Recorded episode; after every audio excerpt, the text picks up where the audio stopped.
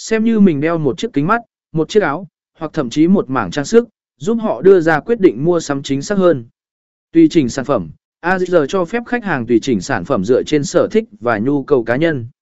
Chẳng hạn, họ có thể thay đổi màu sắc, kiểu dáng, hoặc kích thước của sản phẩm và xem trực tiếp sự thay đổi trên màn hình điện thoại hoặc máy tính.